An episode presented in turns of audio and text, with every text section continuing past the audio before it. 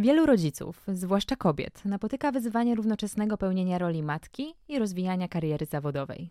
Łączenie tych dwóch ważnych sfer życia może być niezwykle trudne i wymaga elastyczności, organizacji oraz zdolności do znalezienia harmonii pomiędzy obowiązkami rodzicielskimi a aspiracjami zawodowymi. O dążeniu do równowagi między macierzyństwem a karierą porozmawiamy dzisiaj z Marleną Przyczką, agentką nieruchomości The Leaders, która z branżą nieruchomości związana jest od ponad 10 lat, a prywatnie mama 2 dzieci. Zapraszam. Drogi słuchaczu, przed Tobą pierwszy w Polsce podcast prowadzony przez Agencję Nieruchomości Premium. Jako przedsiębiorcze kobiety przybliżymy Ci kulisy rynku nieruchomości i świata biznesu. Z tej strony Julia, marketing manager firmy The Leaders. Zapraszam Cię do słuchania naszego podcastu Ikona Biznesu, czyli o nieruchomościach, biznesie i rozwoju kobiecym okiem. Cześć Marlena. Cześć Jula. Ciebie zaprosiłam do tego tematu, bo tak jak właśnie we wstępie powiedziałam, jesteś mamą 2 dzieci, a jednocześnie agentką, która na rynku porusza się od ponad 10 lat, najpierw w komercji, teraz w mieszkaniówce, a jak tak was obserwuję, to wiem, że wasz zawód naprawdę do łatwych nie należy i ten balans, który tutaj istnieje bądź nie istnieje, do tego spróbujemy dojść, ciężko po prostu go gdzieś tam zachować. Więc Marlena, jakbyś mogła tak na początek mi powiedzieć, jakie w ogóle największe wyzwania spotykasz właśnie w łączeniu tych dwóch ważnych ról? Tak, myślę, że największym wyzwaniem jednak jest wyzwanie logistyczne, czasowe, jak to wszystko ogarnąć. Rano zazwyczaj w domu mam ogromny chaos z szykowaniem dzieci, jednego do żłobka, drugiego do przedszkola. No i siebie do pracy. Oczywiście wsparciem ogromnym jest mój mąż, ale jednak tak, rano jest duży chaos. Więc moim zdaniem największe wyzwanie jest to wyzwanie logistyczne. Okej. Następnie później z odebraniem dzieci z przedszkola, zajęcia dodatkowe, w międzyczasie spotkania, wymienianie się opieką nad dziećmi. To jest chyba jedno z największych wyzwań, to wyzwanie logistyczne.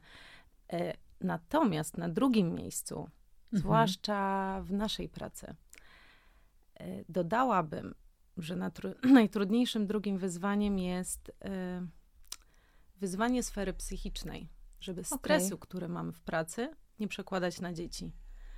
Żeby naszej frustracji, stresu... Dzisiaj mam taki dosyć trudny dzień zawodowy. Przyszłam tutaj i tak przed nagraniem ci powiedziałam, że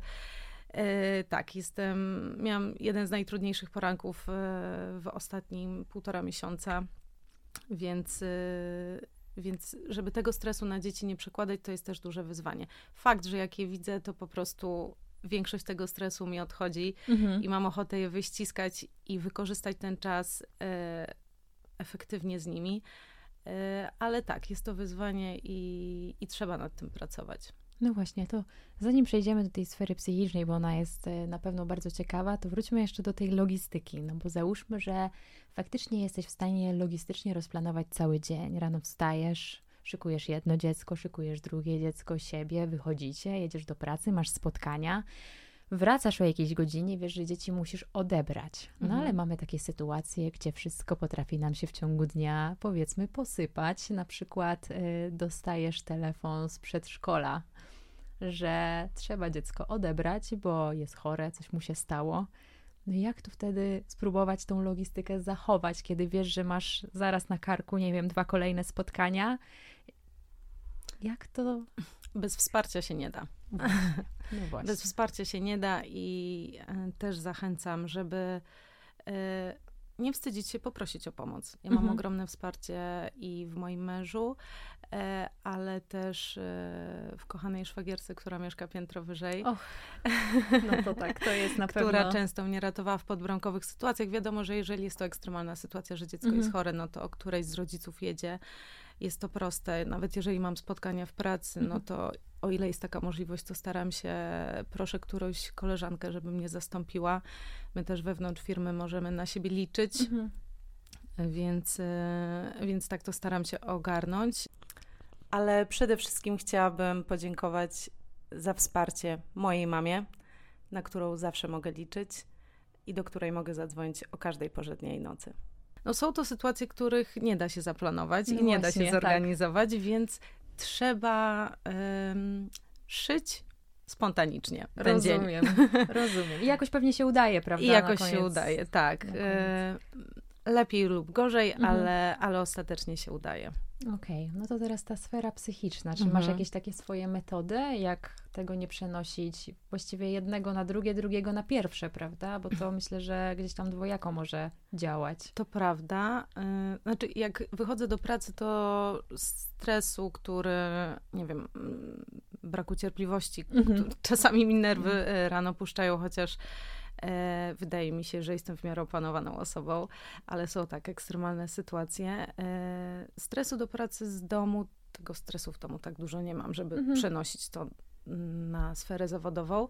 Odwrotnie, w pracy mam bardzo dużo stresu i staram się tego nie przenosić ani na dzieci, ani na męża, ale czy mi się udaje, no to pewnie trzeba byłoby ich zapytać. Ale staram się tak, o ile jest to możliwe, spędzając popołudnia z dziećmi, po prostu spędzać z nimi czas jakościowo. Jasne. No dobrze, Marlena, a jak w takim razie ten czas tak efektywnie rozplanować? Czy ty masz tak pod tabelkę wszystko wypisane? Zupełnie nie. Zupełnie nie. U mnie to jest taki porządek w chaosie. Okej. To jest porządek w chaosie. Znaczy ja po prostu rano wiem, co muszę zrobić i to po prostu robię wręcz automatycznie. Ale zupełnie nie. Ja nie jestem typem tabelki. Raczej spontanicznie. Nawet nasze wyjazdy wakacyjne są niestety zawsze prawie spontaniczne. Pomimo, że obiecujemy sobie rok w rok, że pół roku wcześniej w następnym roku zaplanujemy wakacje, to tak u nas nie jest. Natomiast dzięki temu nie stresujemy się, jeżeli takie sytuacje przychodzą. Czyli spontaniczne. Jesteście bardziej elastyczni. Jesteśmy elastyczni. Zarówno ja, jak i mój mąż jesteśmy elastyczni. Dobrze pamiętamy, jak sami byliśmy dziećmi. Nie jesteśmy dorosłymi, którzy zapominają, jak to było, jak się było dzieckiem. To był cudowny czas, miałam cudowne dzieciństwo. Po prostu pamiętamy, jak to było, jak byliśmy małymi dziećmi, więc też staramy się być bardzo tolerancyjni dla tych dzieci. Oni się dopiero uczą życia i mamy ich tego życia nauczyć. Także jakieś podbramkowe sytuacje nas nie stresują, a zwłaszcza mój mąż potrafi zachować zimną krew, nawet w jakichś takich ekstremalnych domowych wypadkach. On zachowuje zimną krew. To dobrze, tak. Zawsze jest potrzebna chociaż taka jedna osoba, która potrafi się trzymać. Tak, dokładnie. No ja jestem bardzo emocjonalna, więc po mnie od razu widać każdy nastrój. Że coś się dzieje. Tak. No dobrze. No to mamy właśnie sytuacje różne. Zdarza się.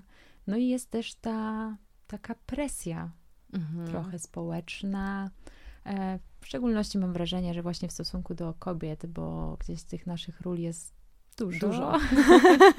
Jest dużo, jakby też one się przez lata zmieniały tak naprawdę, no bo kiedyś kobiety raczej nie budowały swoich karier zawodowych, teraz to się zmieniło. Jesteśmy zarówno osobami, które pracują, matkami, żonami, przyjaciółkami.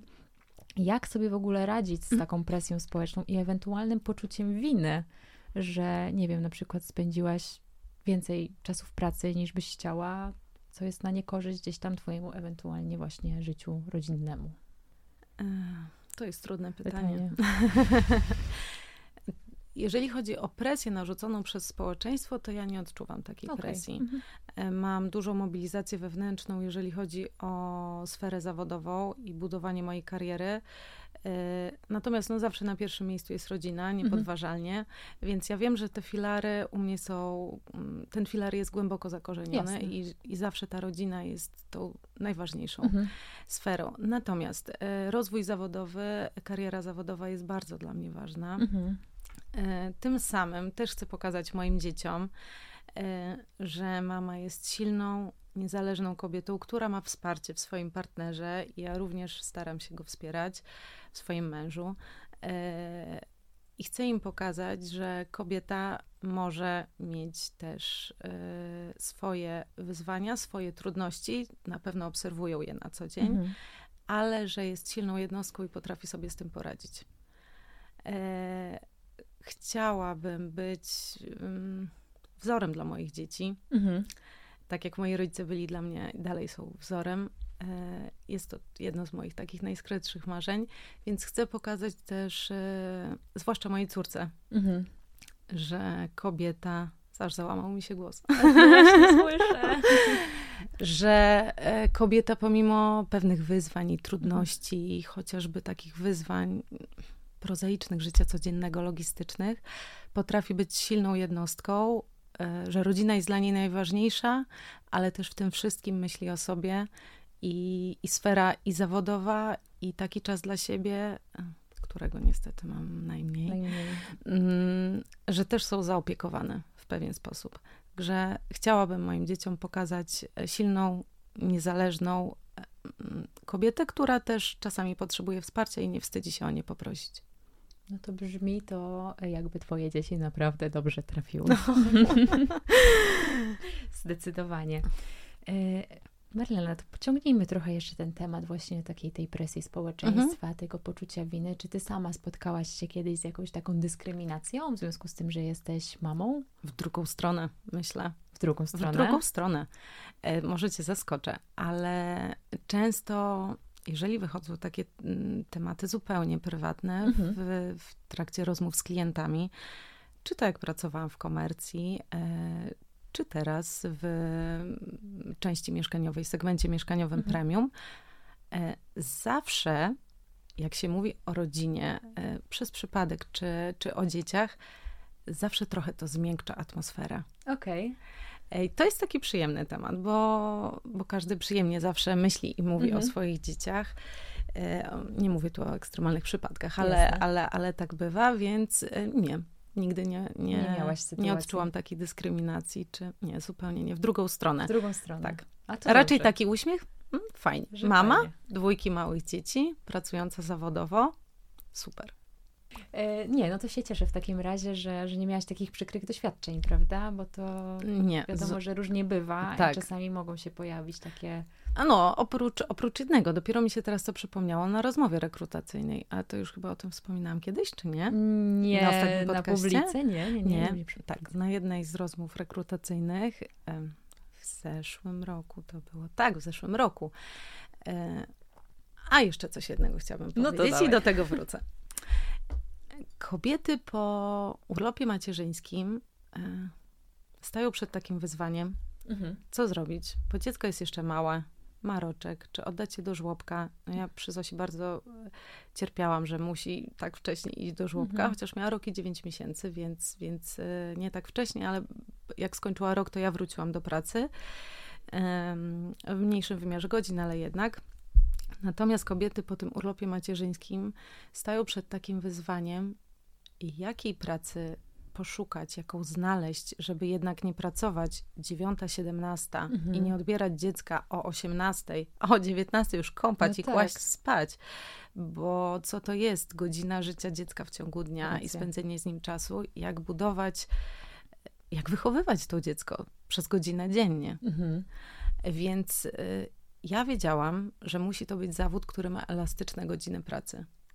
Po to, żeby te dzieci odebrać, my nie mamy żadnej niani, mhm. więc tak jak mówiłam, czasami korzystamy ze wsparcia rodziny najbliższej, natomiast na co dzień sami wychowujemy, opiekujemy się naszymi dziećmi. Więc wiedziałam, że to musi być praca, która jest elastyczna godzinowo i wolę czasami wcześniej skończyć, odebrać dzieci, pobawić się z nimi i pojechać wieczorem po południu na jedną prezentację. Jasne. Wymienić się wtedy z tatą, żeby on miał z nimi czas tylko 1 na 1, 2 na 1 w tym przypadku. Też budowanie relacji, budowanie relacji, takiej osobnej, nie tylko jak rodzice są razem, ale zupełnie osobno. Więc wolałam wybrać taki model pracy, który jest bardzo komfortowy dla mamy, zwłaszcza małych dzieci. Więc rozumiem, że kobiety się mierzą z takimi wyzwaniami pewnie za każdym razem. Mhm. Bo pracując wcześniej w korporacji, później rodząc dziecko, wracając z macierzyńskiego, nie chcemy spędzać z dzieckiem godziny dziennie, z takim szkrabem, tylko jednak więcej. Więc jeżeli mogłabym, to rekomenduję. Rekomenduję w ogóle nasz zawód agenta dla takich młodych mam. Znaczy, jeżeli ma się wsparcie od rodziny, to jest się w stanie zupełnie to pogodzić. Natomiast jeżeli jest się samodzielną mamą czy samodzielnym rodzicem, jest to ogromne wyzwanie. Jasne. Wtedy potrzebne jest wsparcie chociażby w przypadku niani. No więc... tak, bo nie dość, że elastyczne godziny pracy, możecie też tak naprawdę w niektórych sytuacjach pracować zdalnie, kiedy oczywiście nie macie spotkań, więc też być w domu. Tak. Więc faktycznie jest to rozwiązanie dosyć wygodne. Wygodne, komfortowe, często też niełatwe, bo jak klienci dzwonią czasami popołudniami, jeżeli mam już relację z klientem, to wiem, że mogę odebrać, pomimo tego, że dzieci są obok, ale on już wie, że ja mam 2 małych dzieci i na przykład wiem, że jemu to nie przeszkadza, że gdzieś tam słychać odgłosy, nie mówię o krzykach, ale po prostu odgłosy dzieci. Jasne. Więc też wiem, na co mogę sobie pozwolić.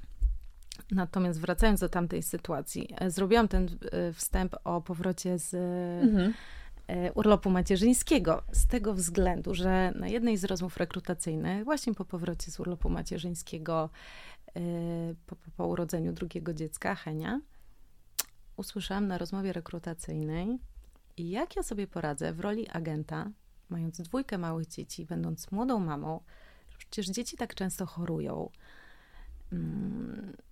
No a ja muszę być jednak w pracy cały czas, muszę tych klientów obsługiwać na najwyższym poziomie, więc być dla nich dostępna.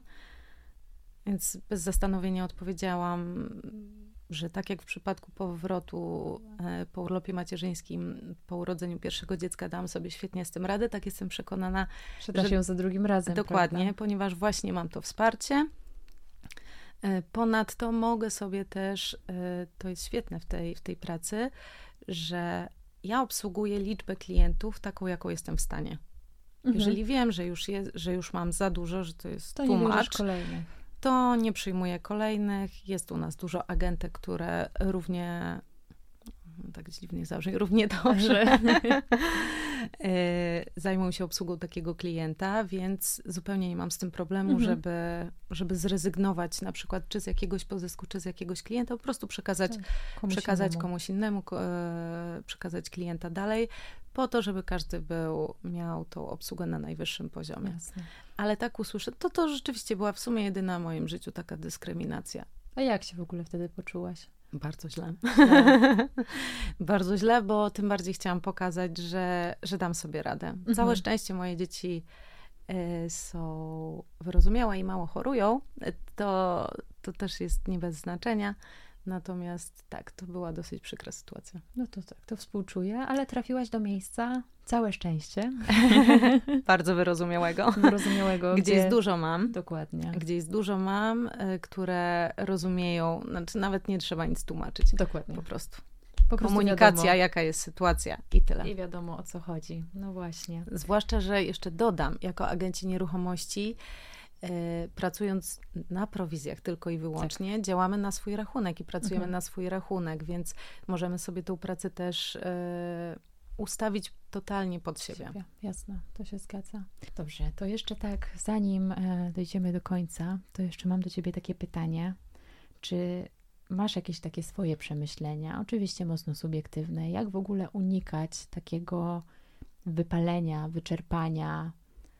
No bo jednak łączenie tych ról potrafi być, tak mi się przynajmniej wydaje, sama mamą nie jestem, ale tylko z obserwacji mogę tak wywnioskować, że potrafi być jednak męczące. Ja bym wypalenia zawodowego nie łączyła z macierzyństwem. Okej, czyli nie mamy tutaj połączenia. Przynajmniej w moim przypadku, nie ma to zupełnie połączenia. Takie wyczerpanie?